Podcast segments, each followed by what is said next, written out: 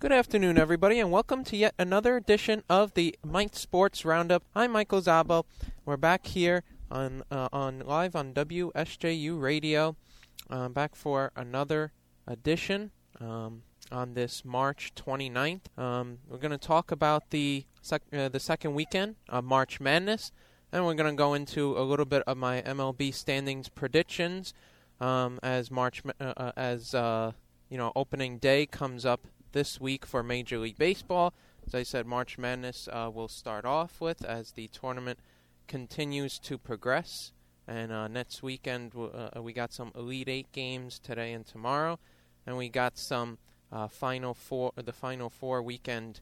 Um, and, of course, National Championship game next weekend. It's, a, it's all coming down very fast. Uh, just when you anticipate March Madness, um, you know, you're getting all ready for it. This, you know, three weeks ago, we're all anticipating for it, getting ready for it and everything. Finally have it for the first time in two day, in two years. And all of a sudden, like, it, it hits you already. Like, oh, my gosh, you know, we're two days away from already counting down the days till Final Four weekend. And, you know, that Monday night, it's it's over. April fifth. That's it. It's done. Um, so it goes fast, um, and we're going to go through some of the action. But before we start off, make sure to follow my Twitter page at, at underscore Mike, uh, M Sports Roundup, um, and my Instagram page at Michael underscore Zabo to get all updates um, for the show. Um, obviously, as always, we are live here on W S J U Radio from every Monday from three to four p.m. Um, all of our episodes are also on Spotify and Anchor. Be posted just after today's edition. Um, will be posted up to those podcast platforms, so go ahead and check out all of our episodes on Spotify and Anchor. So starting off today, once again, with March Madness, we're recapping the Sweet sixteen, talking a little bit about the Elite Eight. So, as always, it's March Madness. We have some even more upsets. I meant to say it last weekend. If everybody's brackets weren't broken, you know, already, they certainly are now. The way brackets were broken this year, I think, was unprecedented. Um, just after the first round, nobody had uh, any brackets left. And it really continued. Uh, it's continued throughout the rest of the round since. Um, so, you know, we had some more upsets, um, you know, since then in the Sweet sixteen and whatnot. And we'll take it, we'll start off first on the um, bottom right uh, side of the uh, bracket. That's south uh, that um that um not the east side, but the um the side with uh, Illinois, where we saw the upset with Illinois um, and Loyola-Chicago. That side of the bracket um, over there. So we'll start there with Oregon State beating Loyola-Chicago sixty-five to fifty-eight. That side of the March Madness bracket just has been. Abs- I said it last week, was just absolutely blown wide open. Illinois was taken out.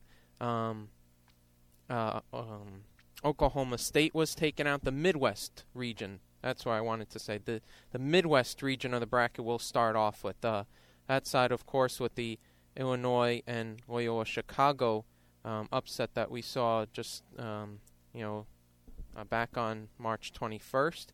Um So Oregon State this time beating Loyola-Chicago sixty-five to fifty-eight. It seemed like, you know, Loyola-Chicago were destined for another Final Four run even, uh, even though this was a Sweet sixteen game.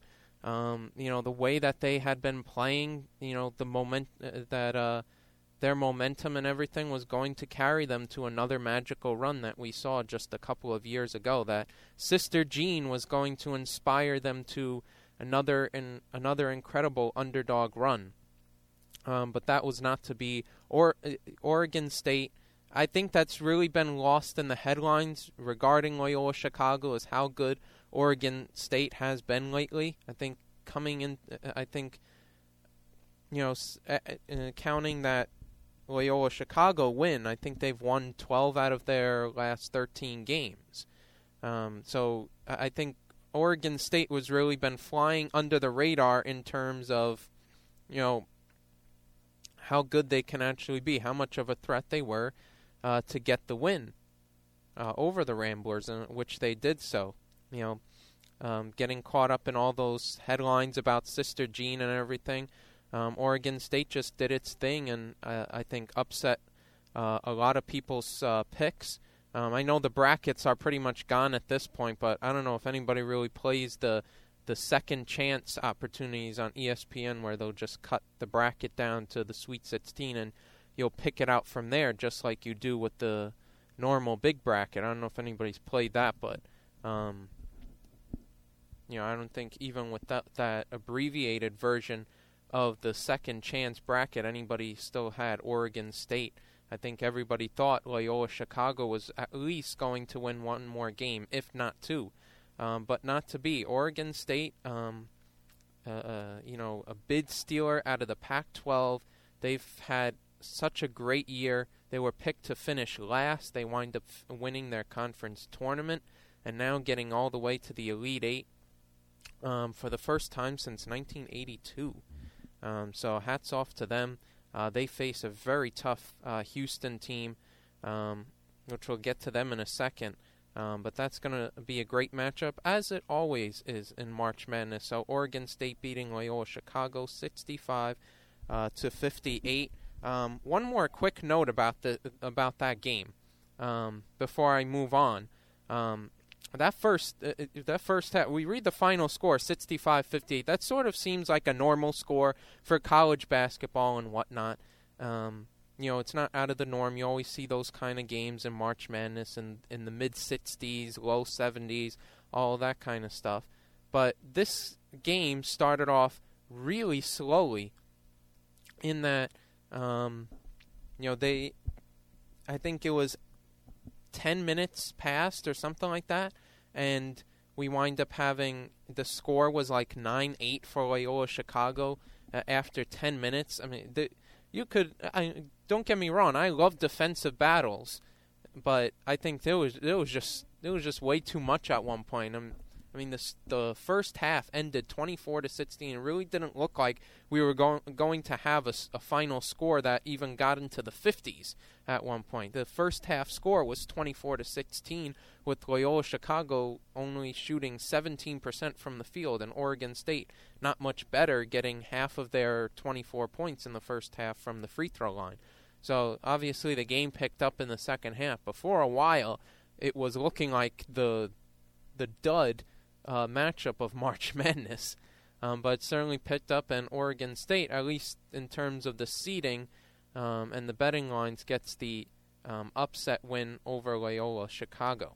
Um, over now to Baylor, um, up in the South region, um, the number one seed um, in the South, um, beating Villan- uh, Villanova sixty-one to fifty-two.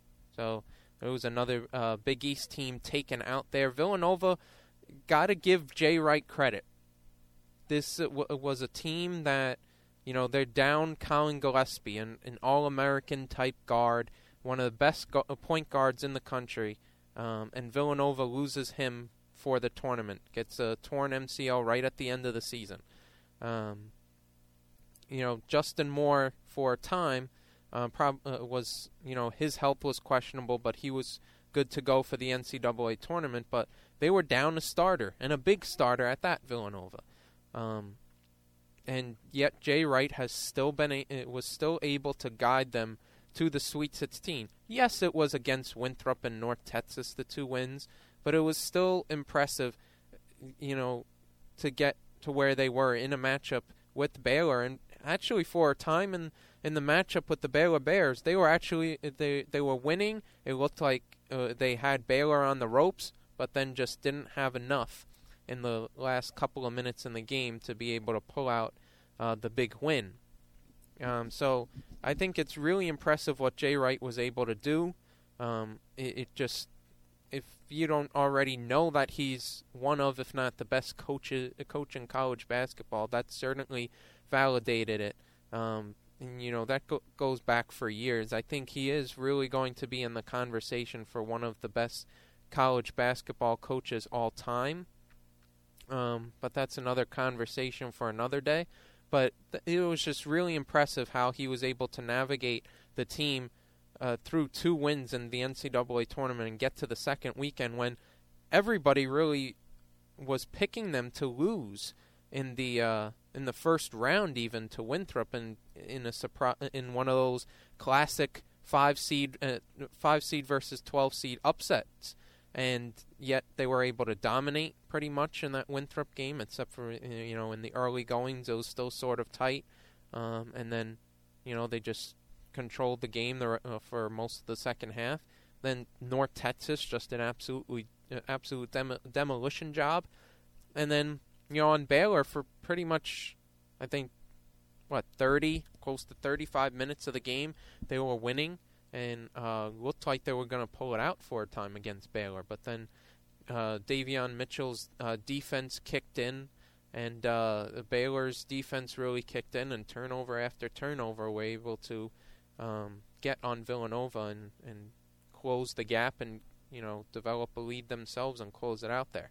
Um, but, again, I think that was really impressive by Villanova. Got to shout out my guy, Kevin Connolly, Um, for calling this, really. He's the one guy with some sanity in the room and saying, guys, listen, this is Jay Wright. Um, you know, let's, you know, Villanova's weakened, but this guy knows what he's doing. And, you know, we all knew that in the back of our minds, but, man, we just wanted to indulge in the upset um, possibility with Gillespie, uh, Gillespie out. All the cards were there. And, you know, it was just right all the time. Villanova, as John, Ro- as the great John Rothstein likes to say, a Fortune five hundred um, uh, company, Villanova basketball. So, but nonetheless, um, one way or another, they are out, um, and Baylor is moving on to the Elite Eight. Now going over now to the other side of the South region with Arkansas. Arkansas, who beat Cinderella number fifteen seed Oral Roberts seventy-two to seventy. This game was a nail biter. It, it was, you know, uh, number fifteen Oral Roberts going uh, to be the first fifteen seed to ever get to the Elite Eight. That was the whole storyline and whatnot.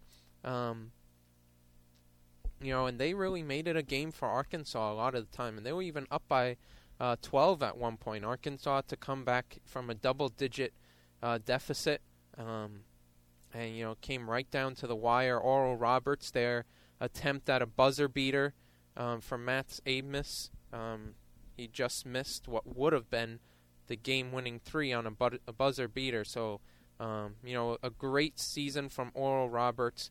Um, you know, one of those, cla- they were the classic Cinderellas in this March Madness. A great, um, You know, great season for them, but Arkansas moving along to really have our marquee matchup in the Elite Eight, uh, Baylor-Arkansas. I think uh, a lot of people um, had Arkansas in this spot, or maybe even have them uh, getting into the Final Four. Some people had Texas Tech or whatnot, but Arkansas beat them. But this has been uh, a uh, a great uh, Razorback team, and now it's gonna, I think it's going to be a really interesting uh, matchup um, with Baylor. Um, so looking forward to that um, a little later on um, this week. Actually, that is uh, that's tonight. Um, we'll go through the Elite Eight matchups uh, a little in a couple of minutes and go through my picks uh, for those. Uh, but moving now on uh, on to uh, back down to the Midwest region, the other side of the Midwest region with Houston. Houston doing an absolute demolition job on Jim Boeheim's uh, Syracuse, beating them sixty-two to forty-six. Syracuse right from the outset, um, you know, really didn't look like they were going to win this game. Houston uh, just did a phenomenal job defensively at limiting uh, Buddy Boeheim, especially um, in that first half. Buddy only having twelve points uh, and six rebounds in thirty-six minutes of action, um, but. Uh, You know, I think it was just an absolute defensive me- masterclass by Kelvin Sampson's um, squad. You know, for Syracuse, they, they just, at one point, especially in the first half, really got into just a mode of just chucking up threes randomly. They just weren't able to get much inside and, you know, just taking a lot of ill-advised shots. Um, you know, and they just kept on going to the three ball, and that wasn't working.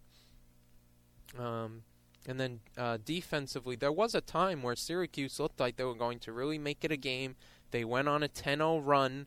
Um, they were able to lock it down more defensively, but then Houston was able to turn it up to another gear and just never looked back from there. And like I said, they just had a great defensive job on Syracuse.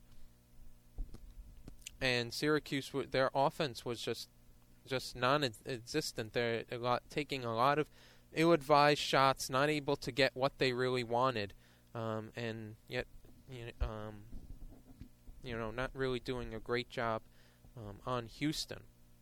Um, so Houston gets the win there, moving on to the Elite Eight um, in a in a demolition job once again of the Orange.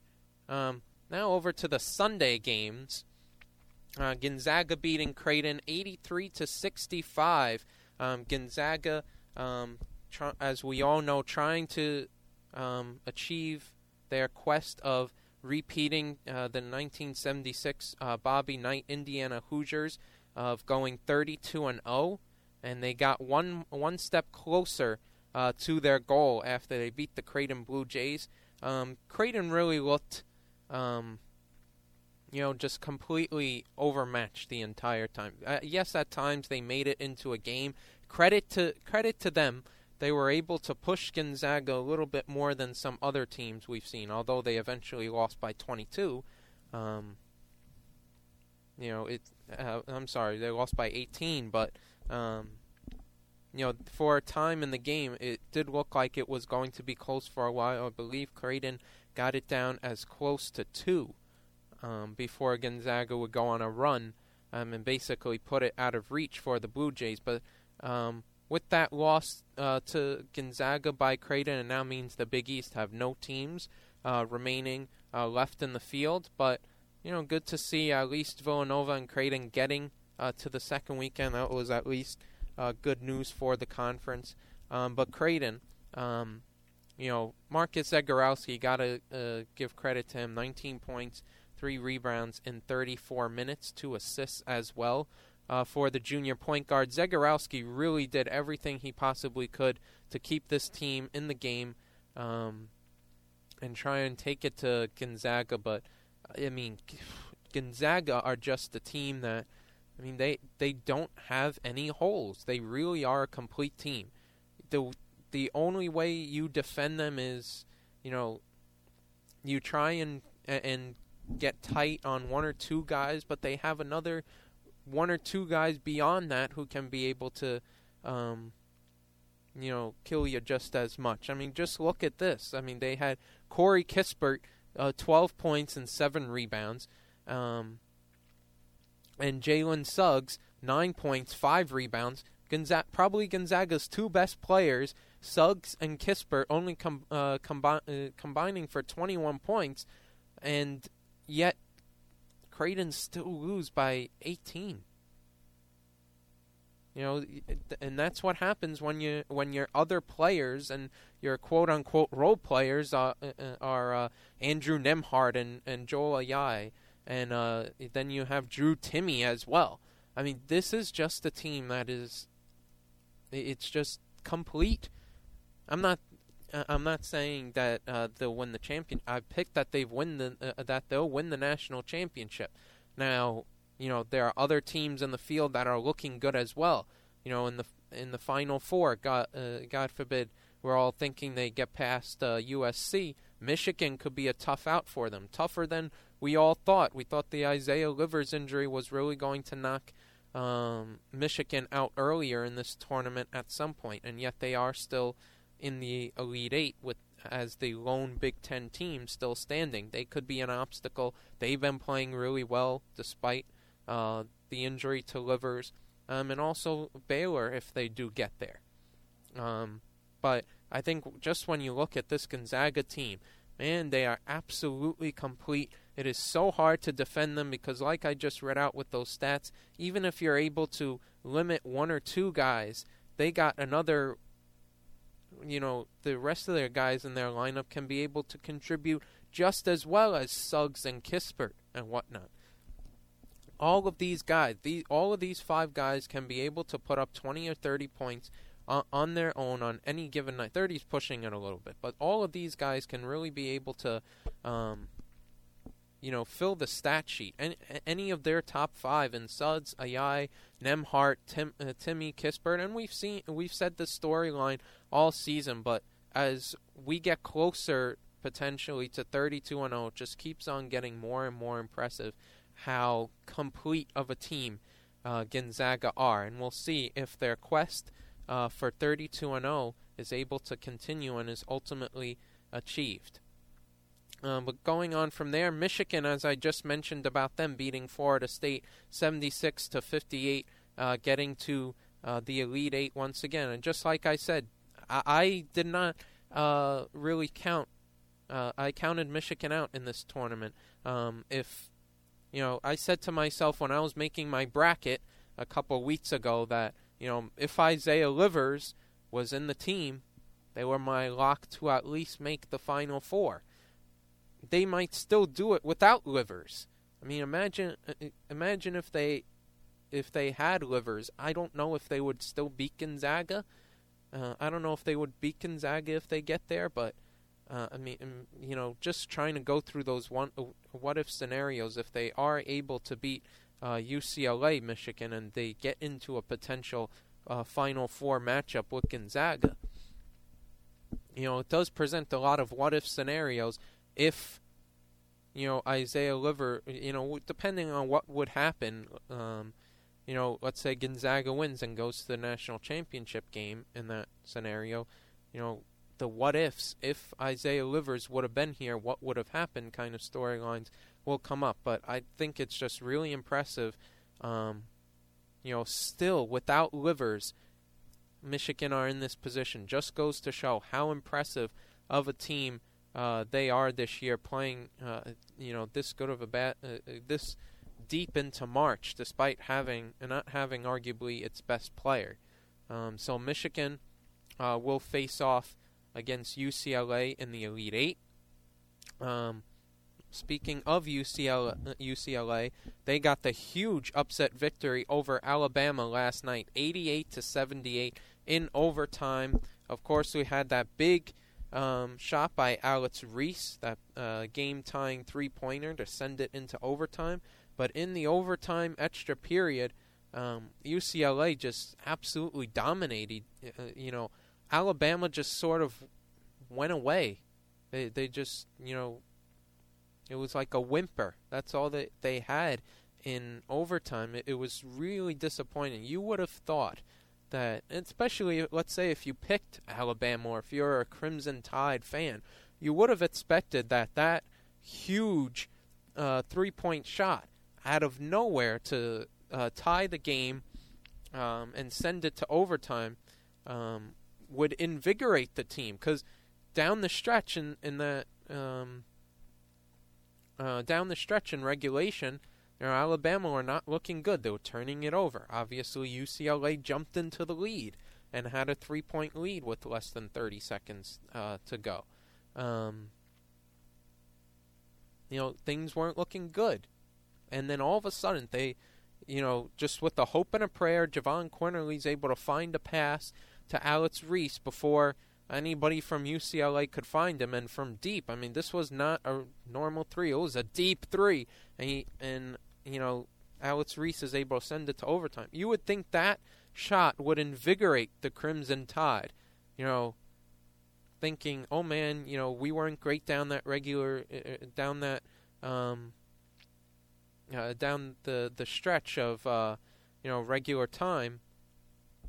You know, but now we we somehow are able to tie that game. The the game is there for us to be able to snatch here in overtime, be able to get to an Elite Eight for the first time since two thousand four, and yet they they were just not there in uh, in overtime. They, it was just like they, they were sleeping. They they they didn't re- realize they were they were back playing. Um, you would have thought that coming in uh, coming out of um.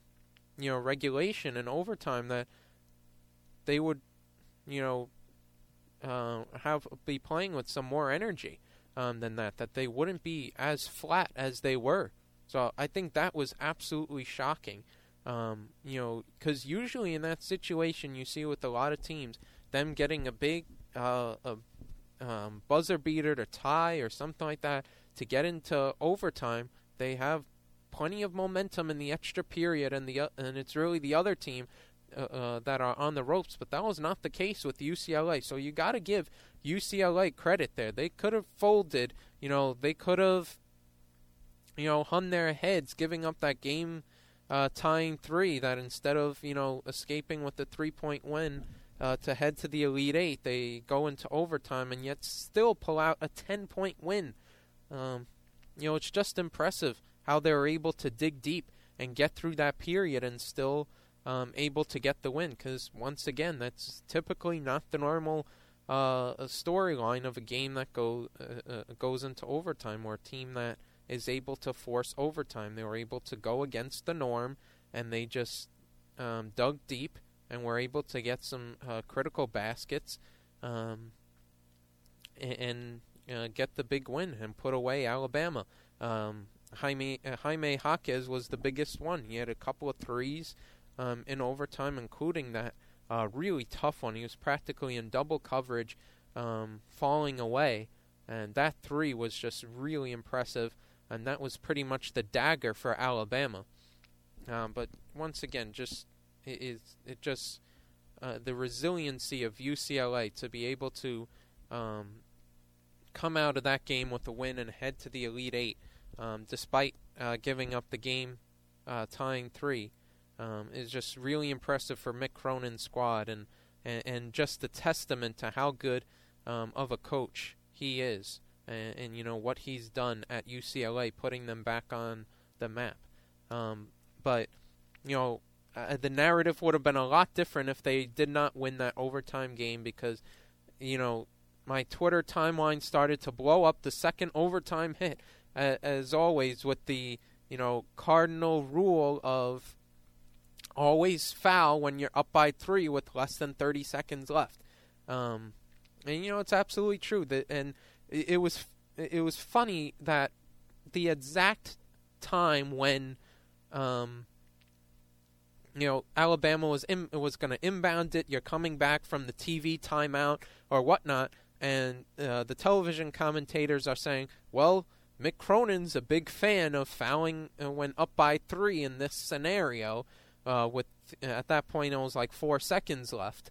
Um, y- y- you know. Uh, they were saying, well, Mick Cronin's a big fan of fouling when up three in the in, in this uh, stage of the game. And yet, what happens? His team doesn't foul when up by three. Now, I heard the other argument that, oh, there wasn't a chance for them to be able to foul um, because Quinerly passed it off to Reese before they could. I don't agree with that sentiment, because you could have had someone beyond half court and, you know, not preventing Quinerly from catching it, just let him catch it. And before he could turn and get downhill and see what it, what's beyond uh, the court, uh, beyond half court, um, you know, they could have fouled him. I, I get the apprehension once they had that they had when he once he turned, because, you know, God forbid, what if he heaves it from half court, and then you don't want to foul a three-point shooter and give him three free throws. I get that, but I think someone should have been on him, you know, not to prevent him to ca- from catching the ball near uh, half court, but, you know, just to shadow him, and as soon as he would catch the ball, you know, boom, you foul him right there before he could turn, look, and do anything with four seconds left, rather than waiting for him to get to half court or trying to meet him at half court once he's turned around and and foul him right there. So I think they could have handled that differently, but at this point, it's all a moot point because they got the win um, anyway. So congrats to U C L A getting to uh, the Elite Eight, and just an impressive job uh, done by Mick Cronin's crew. And it is going to be a very interesting game, U C L A um, up against Michigan, U C L A trying to become the second ever team to go from first four to Final Four. As we all know, U C L A uh, was a number eleven seed. That was in that uh, eleven seed play-in game with Michigan State that went to overtime. So once again, trying to become the second team uh, to go from first four to Final Four. V C U did it with uh, did it in twenty eleven with um, uh, might as well drop the news, but new Mar- Marquette head coach Shaka Smart.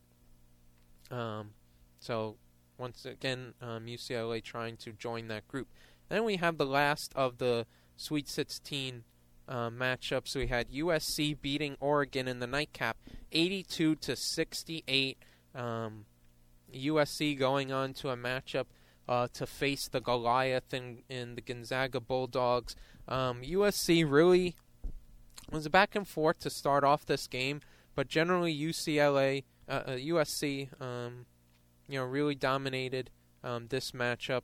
Um, especially in the second half. Oregon was really playing from behind uh, for most of the time after the midway portion of the first half and on. Um, you know, uh, U S C's uh, defense was just really good. The length of Evan Mobley really gave them trouble. Mobley inside was really good.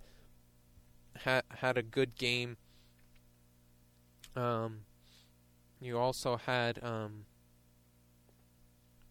You know, Mobley last night, just looking up his um, numbers, uh, ten points, his brother Isaiah, uh, thirteen. Um, but uh, most importantly, Mobley getting eight uh, rebounds, six assists um, as well. Um, so able to play make also. Um, so U S C, just a, a really, um, you know, really clinical game, was able to um, be efficient. Um, shot fifty-eight percent. From the three point, uh, from beyond the three point line, just really efficient uh, from uh, three point range. They shot fifty-seven from fifty-seven percent from the field overall, so a really efficient offensive performance from them. Uh, Dana Altman would be especially uh, uh, upset with that performance. It's not really characteristic of his team. That defense was not really up to par. Um, you know, just not a really good defensive job. Um, on the Trojans. Um, Oregon themselves on, on their side of things, only shooting thirty-seven percent from the field, twenty-three percent uh, from three-point range. Um, so with them out, that means our former uh, Saint John's uh, basketball player L J Figueroa is now out of the L- of the N C double A tournament. After Figueroa had twenty-one points and seven rebounds against number two seed um, Iowa. Um, the previous uh, round. Um, this time around, Figueroa only had four points um, in the game. Um, usually a, a really uh, balanced scoring team, Oregon, uh, was really limited to just uh, Eugene Omarui and uh, Chris Duarte were really the bulk of the offense with twenty-eight and twenty-one points, respectively. Um, everyone else, um, you know, Figueroa only four, I mentioned. Will Richardson only five. Eric Williams Junior only two, um, Fra- Frank Kepnang with eight. Um, so this was a team against Iowa that were able to get um, pretty much all of their starters, I believe four out of the, four out of their five starters, into double figures. Not the case uh, this time, and that's what ultimately leads uh, them to getting the blowout, uh, getting blown out uh, by U S C. So U S C now on to the um, Elite Eight. And once again, as I said, facing Gonzaga. And we're going to talk about that matchup in a second. Quickly, we'll go through uh, the Elite Eight. As the Elite Eight starts tonight, Elite Eight will have uh, two games, each at seven fifteen and nine fifty-seven uh, tonight and tomorrow night. So uh, tonight we'll have the right side of the bracket with Oregon State taking on Houston at seven fifteen p.m. and Baylor, and then in the night right afterward in the nightcap, Baylor will take on Arkansas at nine fifty-seven. Both games will be on C B S. And then tomorrow we have, uh, tomorrow night, uh, Gonzaga will take on uh, U S C, and U C L A versus Michigan. Uh, same time, seven fifteen and nine fifty-seven. Both will be on T B S. Uh, that's on Tuesday. So to go through all the Elite, a- Elite Eight matchups really quickly here, Oregon State Uh, versus Houston. We mentioned before uh, when talking about um, uh, the Beavers going up uh, in their win against Loyola-Chicago, um, we mentioned how it's, I think basically they've won twelve out of their last thirteen uh, games, you know, counting this N C double A tournament and conference tournament and the the last legs of the regular season. Um, so they've been a hot team. But I think going up against this Houston team is just going to be uh, too much for them. Um, you know, I, I think Houston, that job, that, that defensive job that they did on Syracuse, I, I think just shows that um, they'll be able to get to a Final Four here. Um, Houston, oddly enough, if they do um, win this game against Oregon State and go to the Final Four, I think they'll they'll be the first team, um, or the first two seed at least. Um, I think it's some sort of record like that, um, to go through to face a, a double-digit seed in every round in every round of this tournament. And uh, they have uh, done so with Cleveland State, Rutgers, um, Syracuse, and now Oregon State. Um, so I think Houston's defense is just going to be too much uh, for the Beavers, and I see the the Coo- I see the Cougars going on in this one. Um, so that's at seven fifteen tonight, and then I think a, a, a really tantalizing matchup here with the Baylor Bears uh, versus the Arkansas Razorbacks, um, Scott Drew versus Eric Musselman in terms of the coaches, nine fifty-seven p.m. tonight, once again on C B S. Um, I, I think Baylor, you know, pulling out a gutsy win uh, against Villanova. They were able to, uh, you know, despite not playing uh, well in that game, it's uh, for most of uh, that game up until the last couple of minutes, especially their shooting. Baylor's normally... Uh, you know, just go uh, go by the stats. The best three-point shooting team in the country were far from it against Villanova, and actually did not shoot all that well against the Wildcats from three-point range. And yet, we're still able to come out um, with the win. Um, uh, just to give you the raw stats, Baylor only shot three for nineteen uh, from three-point range. That is good for fifteen. Uh, percent from beyond the arc. Absolutely horrible uh, shooting from uh, the standard of the Baylor Bears, who are the, the number one three-point shooting team this season in college basketball.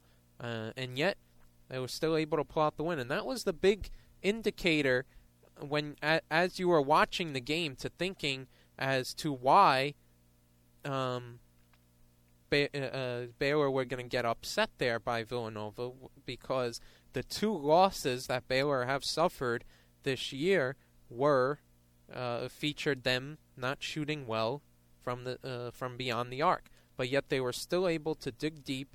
Baylor, their defense kicked in in the last, I would say, seven minutes or so, and were able to get turnover after turnover on uh, Villanova. Uh, Davion Mitchell just hounded um, the Wildcats, and were able to get plenty of turnovers, turn that into plenty of Uh, points in transition, and were able to close uh, the gap on Villanova and eventually close them out, as I said before. Um, I think that I think Baylor is looking. I think you see game by game is looking close to what they were before um, they hit the COVID pause. That was the big thing with Baylor headed into the tournament, is they really hadn't looked the same. Um, You know, when you go before and after their COVID pause, they hadn't really looked the same Baylor Bears as they were before uh, they had to go on a COVID pause. Um, but I think progressively, as we've gone through the tournament, they've gotten better. They've gotten close to back, close to being back to where they were before that pause. And I think that them being back to that position uh, means that they will defeat uh, Arkansas tonight. I have Baylor moving on to the Final Four and getting closer, I think, to everybody's dream title matchup of Gonzaga versus Baylor for the title. Um, will it happen? We'll see, but for now, I think we'll at least get one game uh, closer to it, um, with Baylor beating um, a spirited Arkansas team that, you know, they're having a great year with Eric Musselman. They've they've had to overcome double-digit deficits multiple times in this tournament to pull out gutsy wins, um, but I don't think they will do so this time. The only way I see Arkansas winning is if they are able to do what Villanova did and be able to hold a lead, to be not hold the lead, because obviously Villanova couldn't toward the end of the game, but I think Ar- if Arkansas can be able to start this game out fast and get out to a lead over Baylor, they might have a shot. I don't think if they get into a hole, if they get go into halftime down ten, down twelve, something to that effect, uh, it will be just be too much for them to overcome. They, like I've said, um, they've got, already gone through a couple of games where they've had to overcome double-digit deficits. I don't think that uh, would be the case um, this time around in Baylor. I think it will just be too much this time around. Um, so I think Baylor will be victorious in this matchup and head uh, to the Final Four.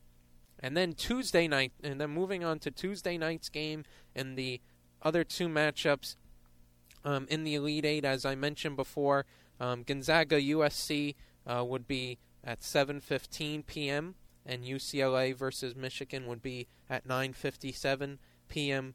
Uh, the Tuesday, both the Tuesday night games will be on T B S rather than C B S, as the games uh, are on tonight. So once again, Monday night, uh, tonight's game, C B S. Um, tomorrow uh, will be T B S. Um, so Gonzaga versus U S C mentioned, uh, talked a little bit about this um, before. Um, I think Gonzaga are going to keep on Uh, mowing down and get one more game closer uh, to thirty-two and oh. Uh, I just think they they just have way too much firepower. Um, you know, as we uh, Cray- as we mentioned before, Creighton were able to limit one or two guys. They were able to limit Suggs and Kispert somewhat, but then still were got torched by Ayayi and uh, Timme, um, and even Nembhard as well.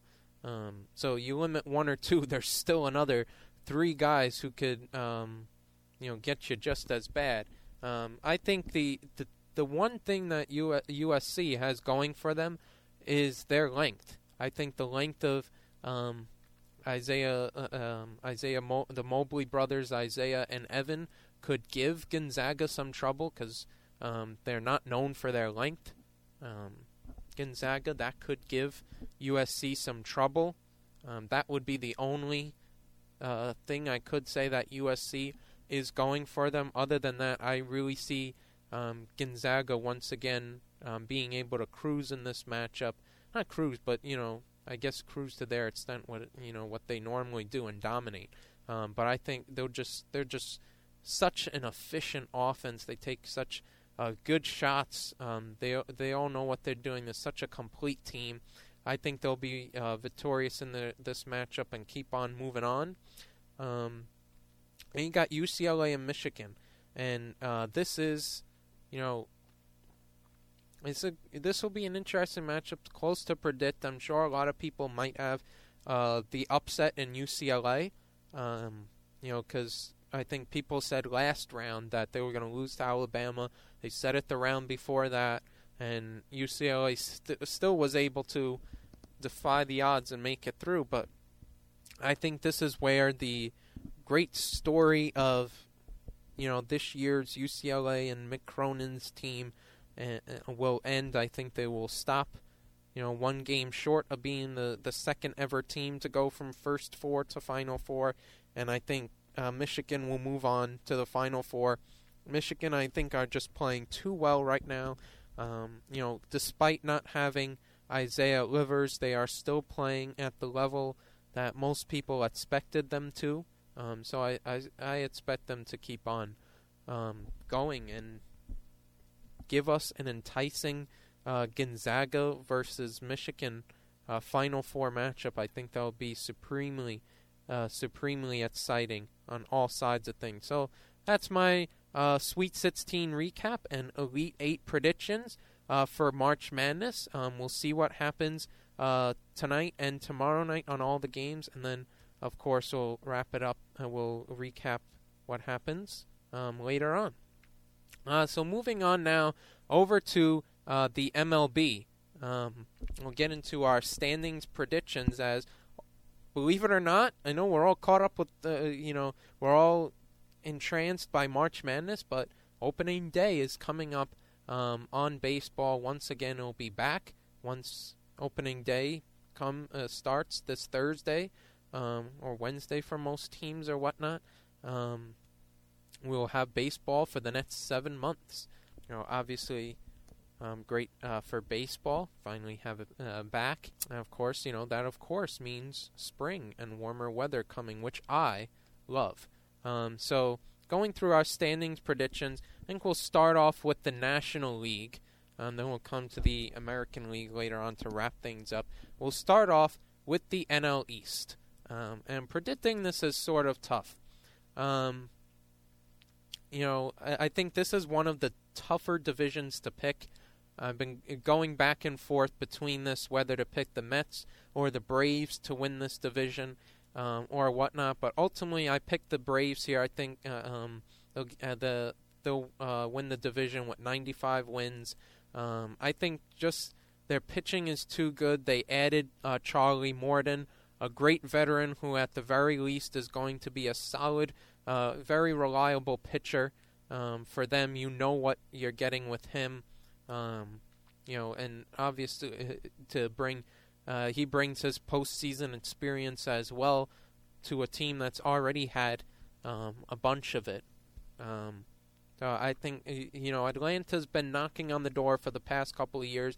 They've had to deal with the the, uh, the big bad Los Angeles Dodgers, um, and they they uh, fell to them once again in the N L C S um, last season. But um, you know, I think that they're once again going to uh, go on a on a playoff run. I think they'll win this N L East division once again. Um, you know, I think their pitching is just. We all know about their their lineup. I think their their pitching is just um, going to be able to edge them out in this division. The Mets I have in second place with ninety wins.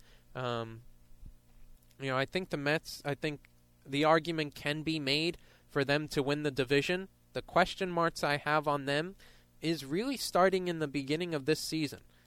Um, Carlos Carrasco is out for at least the first month. That's a big starting pitcher down for them. Um You know, what can the lights of Peterson and Lucchesi um, be able to give them? Stroman to a certain extent as well, but especially in that, that back end of the starting rotation, um, you know, that's a little more um, inexperienced and, you know, less proven than someone like Carrasco. Um, can they be able to, you know, hold the fort down and, and um, start off somewhat well until they hit the time when Carrasco Um, is healthy enough to come back and back into this lineup, and you know, to go out even further than just Carrasco coming back to when Syndergaard is able to come back um, around June, um, you know, a couple of weeks before the All-Star break. You know, how will the Mets uh, fare um, in the first half? Really, um, you know, I think that's usually been the big thing for the Mets. In recent years, they've always been a, a really good second-half team. They usually pick it up in in, in the uh, second half uh, after the All-Star break. The problem with that is that they've capitulated uh, so much in, in uh, uh, mid to late May and early June that they've uh, really dug themselves into a deep hole that even with a good second-half run, uh, they're not able to get out of. Um, but I, I think that will... I think that would be interesting to um, watch in the beginning of this season. Can they be able to um, be good enough to be able to ride uh, ride things out until Carrasco's able to come back into the rotation and provide st- some more stability for them, and then project it out further uh, with Syndergaard? And then, of course, they can be able to overcome all of their you know, recent bullpen struggles that they've had over the last couple of years. Can they be able to overcome that? I don't know. It remains to be seen. Um, but for now, uh, I'm going with the Braves um, winning this division um, by a couple of games. Um, you know, but the argument is there um, for the Mets, but I just think that, you know, pound for pound, I think the Braves' uh, rotation is just slightly better. The argument can be made they match up once... Um, the Mets match up very well once Syndergaard comes back. The question is, what will the state of the Mets be by the time they get to that point um, when Syndergaard um, comes back? Um, you know, where will they be in the standings or whatnot? Will they be, um, you know, able um, to put themselves in a position to still win the division? if they're in a good position, once Syndergaard comes back, he's looking good, he's looking healthy, he's looking effective, and I, I think they can really win this division, the Mets. I think they have, you know, I think it's typical of the Mets in the last couple of years, they can have a real high ceiling or, or they can have a real low floor depending on, on the performances, especially um, of their pitching. I think their lineup is going to be really well, really good. I th- I don't think their offense is going to be a concern. I just think um, it's really going to be about their pitching. How will they be able to deal with the first couple weeks and first month of the season um, without Carrasco and, and the stability that he brings? Um, and then, you know, how will the starting rotation fare? And then, you know, obviously projected out to Syndergaard. But, yeah, I have the top two, Braves and Mets, and then Nation- and then I have the Nationals, uh, the Phillies, and then uh, the Marlins. Um, the N L moving over to the N L Central, I have the uh, Cardinals, uh, the Brewers, um, uh, the Reds, and then the um, and then the uh, Cubs um, as uh, below the Reds um, there, and then the uh, Pirates um, in last place. Um, so I think um, the Cardinals, I think, will win. I think they're pitching with Jack Flaherty. Um, will be able to go far in this uh, division. I say go far, but I think the N L Central usually will ha- be a little bit low in win totals. I have the Cardinals winning the division at eighty-five uh, wins. Usually this is a sort of strange division um, that they, they beat up on each other a lot. It's not a, a great division in terms of you're not going to see the high win totals um, and all um, that we see that I just mentioned like within the N L East or whatnot. Um, I think um, I think the Cardinals will win the division. And then I got the Brewers in second place there. They'll still be around. I, I could see the Reds getting in there. Um, you know, I think losing Trevor Bauer, say what you want about uh, Trevor Bauer, whether the Cy Young season was a fluke because it was a shortened season or whatnot. Say what you want. Um, he is a, a good, uh, he is a somewhat uh, decent pitcher. Um, I think losing him uh, will impact their rotation um, negatively, and you know just take off a couple of wins uh, for them and move them out of that second spot. Um, the Cubs, I think, uh, are starting to go into a rebuild mode.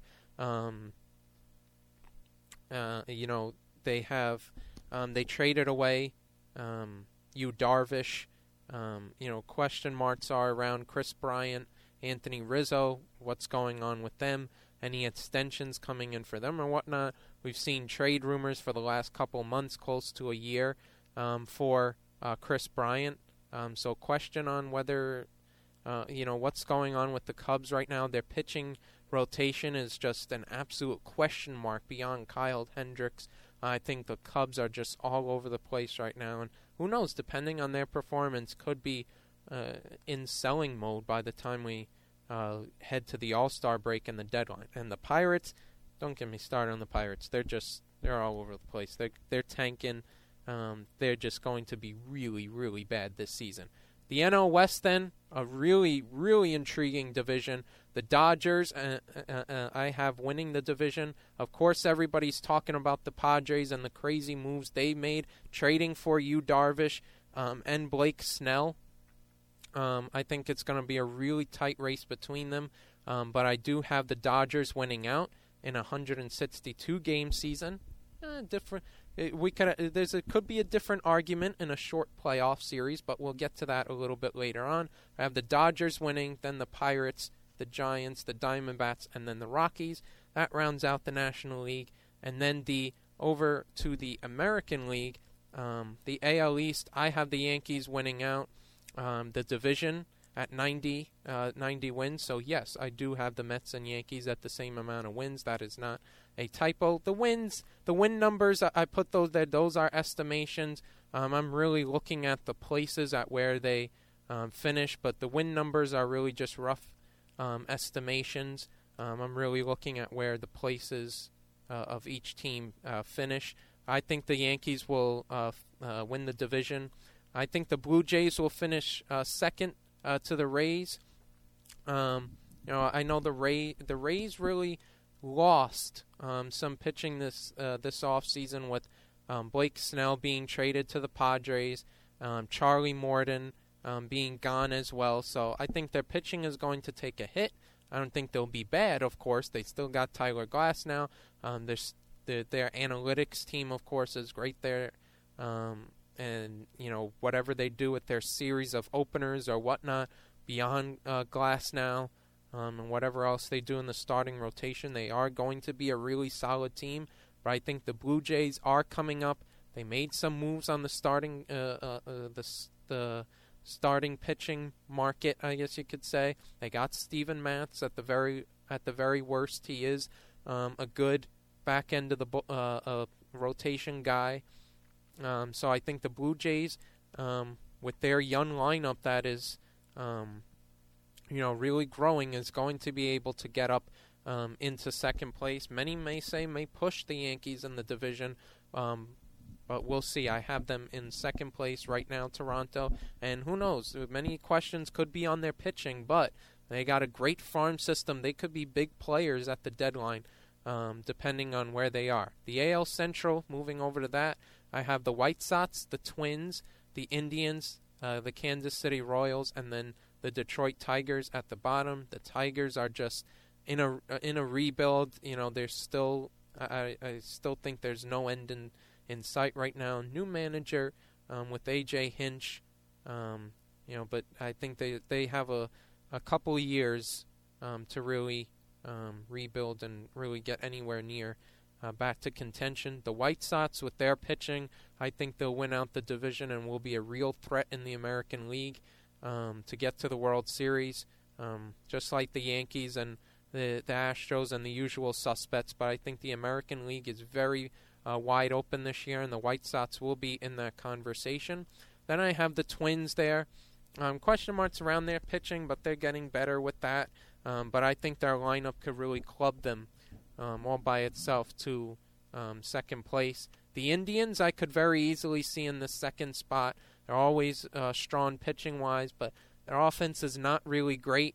Um, obviously, it's going to take a step back um, with Fran- with the Francisco Lindor trade um, now that he's left uh, Cleveland. Um, so for right now, I'm having them in that third place there. And then the A L West, I got Houston winning the division, Oakland, uh, the Los Angeles Angels, Um, in third place there, um, then Seattle, and then uh, Texas uh, to round out the division there. Um, so that rounds out my M L B standings predictions. Opening day starting this week. We have baseball season finally back. I'll get into my playoff predictions um, in the next uh, coming weeks. Um, but for now, those are my M L B standings predictions. Um, and yeah, so with that, um, rounding up another edition of the Mike Sports Roundup. I'm Michael Zabo. Hope you have a good day, everybody.